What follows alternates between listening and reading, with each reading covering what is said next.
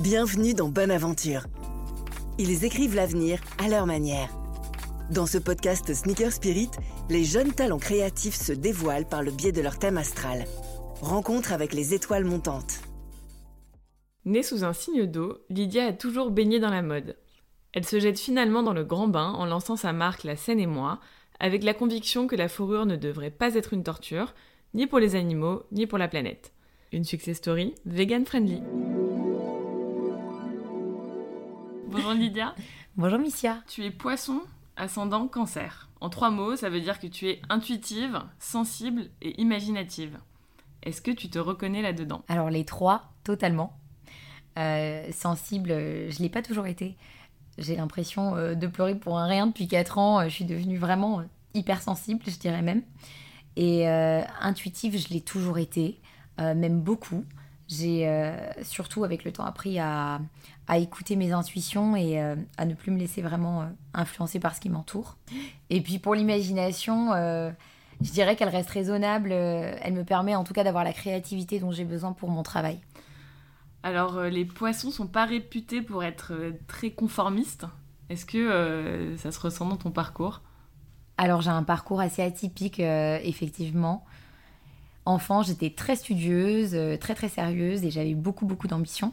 Donc, après un bac S, j'ai intégré l'université de Paris 2. je suis sortie diplômée d'un premier master 2 de droit privé. Ensuite, j'ai voulu découvrir autre chose. J'avais vraiment besoin, en fait, à ce moment-là, de, euh, de choisir la bonne voie et d'allier euh, passion et travail. Donc C'était quoi ta passion?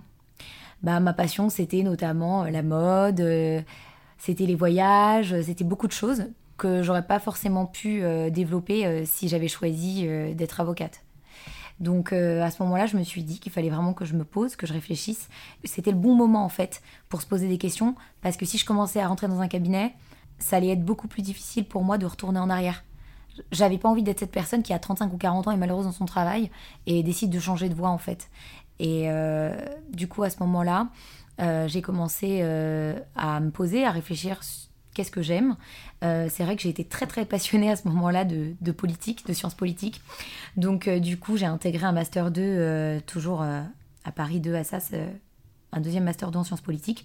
Et en parallèle, je me suis inscrite dans une école de journalisme pour un master en audiovisuel parce que j'adorais la télé, euh, c'était aussi quelque chose qui me passionnait. Et euh, j'avais plein de projets de, prod audiovisuel euh, en tête. Et j'imaginais plein de choses. Donc je me disais qu'on pouvait peut-être combiner les deux. Donc imaginative à fond. À ce moment-là, ça t'a travaillé quand même. quand même.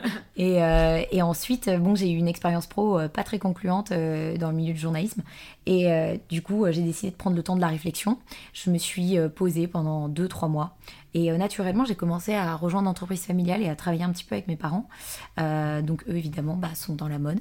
Euh, mais eux travaillaient tout ce qui est pocerie, donc tout ce qui est donc tout ce qui est lié au cuir.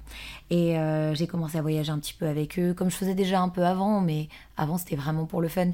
Donc là, un petit peu plus sérieusement, j'ai commencé un peu à les accompagner en Italie, en Inde, etc.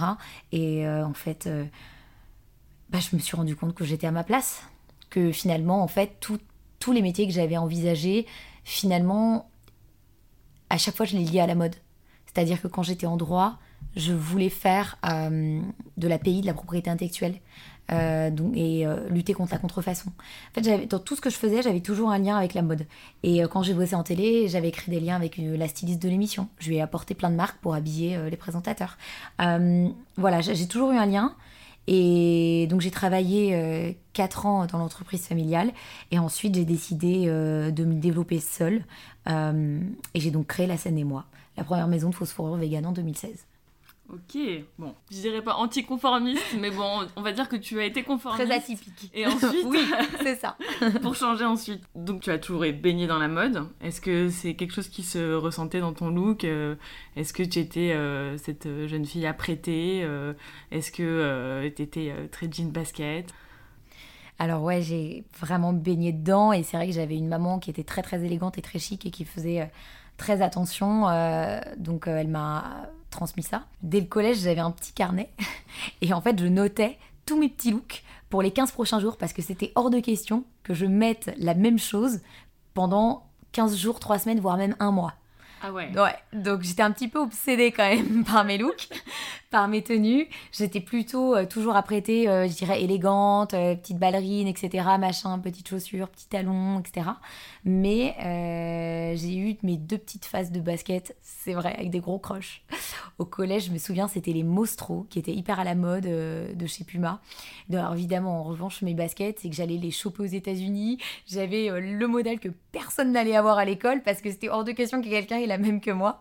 Et au lycée, je me souviens de ces sparkles, la montante, euh, avec euh, euh, des, matières différentes. Il y avait un mélange de daim et de cuir. donc voilà, donc c'était vraiment mes, mes, les, les, baskets coup de cœur que j'ai portées. Et le reste du temps, j'étais plutôt apprêtée quand même. Esthète jusqu'au bout de la basket, quoi. et donc, pendant longtemps, tu portais de la fourrure. Jusqu'au jour où tu as pris conscience de la souffrance animale liée à l'industrie. Est-ce que tu peux revenir sur cet épisode et m'expliquer quel était ton déclic? Alors j'ai porté euh, de la vraie fourrure euh, plus jeune, euh, puisque c'est intimement lié au cuir. mais dès la faculté, j'ai commencé à prendre conscience en fait de ce qui se passait. j'ai pris conscience suite aux vidéos de L214 principalement. C'est vrai qu'avant ça, je trouvais les campagnes par exemple de la PETA très agressives. des affiches pleines de sang, etc. C'était vraiment pas c'était vraiment j'étais je n'arrivais pas à accrocher et, euh, je pense que L214 quand ils ont commencé vraiment à montrer ce qui se passait dans les dans les abattoirs etc euh, et comment était fait euh, la vraie fourrure j'ai vraiment eu un déclic ce déclic il a été il a été enrichi par la suite par des conversations avec mes amis qui avaient qui récupéraient des manteaux en vison euh, de leur grand-mère, euh, etc. Et donc elle me disait ah mais j'ai un petit peu, je suis un peu gênée, tu te rends compte, c'était quand même un animal, etc. Et en fait c'est tout ça qui a fait qu'au bout d'un moment j'ai commencé à avoir un déclic et à me dire mais il y a vraiment un problème. Et quand j'ai commencé à travailler avec mes parents, euh, là je me suis rendu compte de la réalité, c'est qu'il y a un énorme problème de traçabilité avec la vraie fourrure. en fait, on ne peut pas savoir, comme l'animal est, l'animal est abattu, on ne peut pas savoir d'où vient la peau, d'où vient la chair, d'où vient machin, etc. Parce qu'en fait, tout est dispatché. Et je me suis rendu compte aussi qu'il y avait un vrai problème donc, donc de traçabilité, de transparence, parce qu'en réalité, il n'y a aucun, euh, aucun label qui va certifier, qui va vous dire, bah oui, en fait, cette fourrure que vous êtes en train de monter sur tel vêtement, c'est bien tel animal. Et là, j'ai eu un choc. Et je me suis dit qu'il y avait quelque chose à faire euh, et qu'il fallait euh, trouver une alternative parce qu'on ne pouvait pas continuer comme ça. Donc tu as vraiment eu un déclic euh, en regardant ces vidéos de L214, qui, je rappelle, est, quand même une association qui lutte activement pour la protection des animaux et avec des mm. vidéos chocs. Bon, on va remettre sur le tapis que tu es censée être quand même très sensible. Est-ce que tu penses que cette sensibilité, c'est peut-être grâce à ça que tu t'es lancée dans cette voie? Très très probablement parce que c'est vrai que je suis très sensible à la cause animale on sait que les animaux, ils ne, nous décevront jamais et qu'ils restent très fidèles. Donc c'est vrai que je les ai toujours mis... Euh, j'ai toujours euh, un peu mis sur un piédestal, quoi. Ça, c'est vrai. Alors, euh, la fausse fourrure, il y a quelques années, ça avait rien de cool. c'est quoi l'intuition que tu as eue d'aller sur ce terrain, en fait? En fait, euh, je voulais vraiment trouver une alternative équivalente à la vraie fourrure. Je voulais pas porter le même manteau que tout le monde euh, parce que généralement, en fait, il y avait des grosses grosses enseignes à cette époque. Euh, enfin, plus jeune, je veux dire, quand on était plus jeune, c'était toujours les mêmes enseignes qui marchaient, donc tout le monde avait le même manteau. Je détestais avoir les mêmes vêtements que les autres. Et il fallait trouver une alternative aussi chaude et aussi douce que la vraie fourrure, parce que les manteaux de ces grandes enseignes n'étaient pas chauds. On avait quatre couches, on avait froid l'hiver j'avais horreur là de d'avoir mon écharpe, mon truc, euh, mes, mon soupule. Je n'en pouvais plus, un damar en dessous. Et en fait, c'est là que je me suis mise à la recherche active. Euh, et euh, après deux, ans, deux ans de recherche, on a fini en 2016 donc par créer la scène et moi. Et effectivement, la fausse fourrure, un an et demi après la création de la scène et moi, a explosé et est devenue très très très tendance dans le monde entier. Alors qu'est-ce qu'elle a de particulier à part être chaude? ta fausse fourrure Alors elle est douce, elle est chaude, euh, elle tient dans le temps. On utilise une matière première, euh, on utilise la plus chère au monde, on utilise vraiment une matière première euh, très luxueuse qui est utilisée que par des maisons de luxe. Nous, nos manteaux, ils sont fabriqués à la main, un par un, pièce par pièce dans notre atelier à Paris. Et on utilise les mêmes techniques que pour la vraie fourrure, en fait, qu'on applique sur la fausse. Et là maintenant euh, que tu vois euh, les maisons petit à petit, toutes se débarrasser de la fourrure, euh, tous les grands groupes, toutes les grandes maisons, tu te dis quoi? Je suis ravie, je suis hyper contente, c'est génial. Bon, il y a encore du boulot, hein mais, c'est sûr que, que, je suis hyper contente. après, malheureusement, il y a beaucoup de gens qui se sont lancés dedans par pur opportunisme. Alors, c'est bien pour les animaux, mais euh, c'est pas bien pour la planète parce que euh, ils vont acheter des, choses premier prix euh, qui, qui, vont pas tenir dans le temps en fait, qui vont faire qu'une saison. Ça va être des manteaux en fausse fourrure qui vont vous coûter entre 80 et aller 200, 300, 400 euros même parfois parce qu'il y en a qui ont des grosses marges et en réalité c'est un manteau qui au bout d'un hiver ou deux colle et ne tient pas et va bouger, va beaucoup perdre ses poils ou alors ne, va, ne sera pas du tout aussi chaud souvent, on honore les marques qui font du vegan. Toi, c'est vegan, mais bon, mm. qu'est-ce qu'il y a derrière, en fait, euh, finalement? Alors, nous, la fibre qu'on utilise pour notre fausse fourrure, c'est de l'acrylique, du mode acrylique. On n'utilise que 15% de polyester. Donc, euh, c'est des matières qu'on peut, euh, qui sont recyclables, enfin, qu'on pourrait utiliser, etc. Après, nous, ce qui est important, c'est vraiment d'avoir un produit qui dure dans le temps. Parce que pour moi, en fait, l'éco-responsabilité, avant tout, c'est ça. Euh, c'est d'avoir un produit qui va durer des années, qu'on peut revendre ensuite, euh, qui peut avoir une seconde vie. Voilà, c'est vraiment notre priorité. Et d'ailleurs, euh, bon, tu as eu un, un, moment où les planètes se sont alignées quand même pour toi. Est-ce que tu peux nous raconter? Alors, je pense que pour la scène et moi, les planètes se sont alignées dès le début. Parce qu'en fait, quand on a lancé la marque, Quelques mois plus tard, on a remporté le prix de la PETA, donc l'organisation protectrice des animaux, euh, qui nous a euh, donc en plus euh, certifié vegan. à partir de ce moment-là, on a quelques mois plus tard encore été soutenu par toute la presse, par tous les influenceurs. On a vraiment il y a eu un mouvement incroyable et on a commencé à être distribué dans les plus belles boutiques du monde. Et c'est vrai que je dirais que dès le début, toutes les planètes étaient alignées, clairement. Ça s'appelle le destin. Alors, euh, les poissons et les cancers, tes deux signes, sont euh, particulièrement rêveurs. Est-ce que tu peux me dire à quoi tu rêves maintenant? Ah bah ça tombe bien parce que mon père me dit clairement toutes les semaines, ce qui est bien avec toi, c'est que tu as toujours plein de rêves. Donc euh, j'avoue que tout me fait rêver, j'ai sans cesse. Je rêve que la scène et moi grandissent. Je rêve, je sais pas, d'habiller euh, Kate Middleton, qui est très très élégante. Euh. je rêve euh, de vivre au soleil, de manger dans tous les restos étoilés du monde. Enfin, vraiment, je, voilà, je manque pas d'idées. Je... J'ai plein de rêves. Tu, un de tes rêves, ça a été de t'élargir, donc tu fais aussi du prêt-à-porter? Alors, on a lancé le prêt-à-porter au confinement. Et euh, effectivement, euh, j'avais besoin.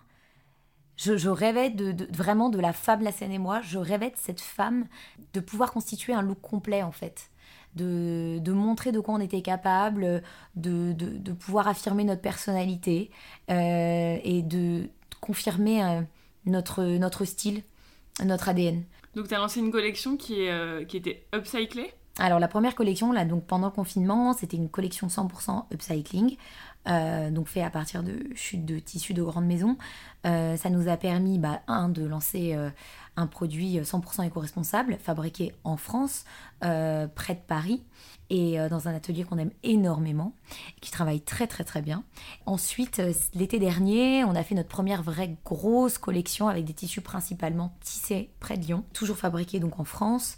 Et là, cette collection-là, on a eu des pièces très phares, enfin des pièces phares qui ont cartonné, qui ont énormément plu, vraiment des pièces intemporelles, des pièces qu'on gardera des années, des ensembles unis qui plaisent beaucoup et qu'on va réitérer du coup euh, l'été prochain.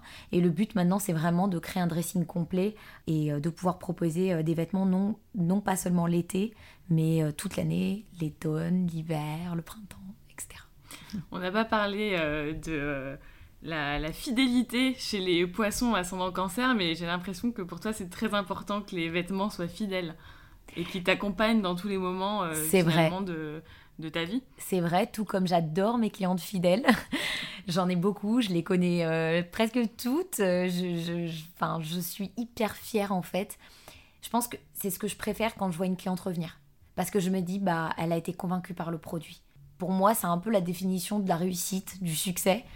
Euh, c'est quand je les vois revenir. Tu me dis que tu rêves d'habiller Kate Middleton. Alors, il se trouve que tu as le même thème astral que Jackie Kennedy et que Gigi Hadid. J'adore. Alors, laquelle des deux tu rêverais euh, de voir porter les- la scène et moi? Je peux pas choisir. Les deux, j'adore. Les deux, Jackie, Jackie pour la ville, élégante, apprêtée, chic, vraiment le style, j'adore. Euh, et Gigi, Gigi pour les vacances. Le fun, la fête, la plage, euh, décontracte, la fille trendy, vraiment les deux. Je crois que j'ai lu ça dans ton horoscope de demain. Donc, euh, félicitations. Merci Lydia. Merci beaucoup, Missia. C'était Bonne Aventure, le podcast Sneaker Spirit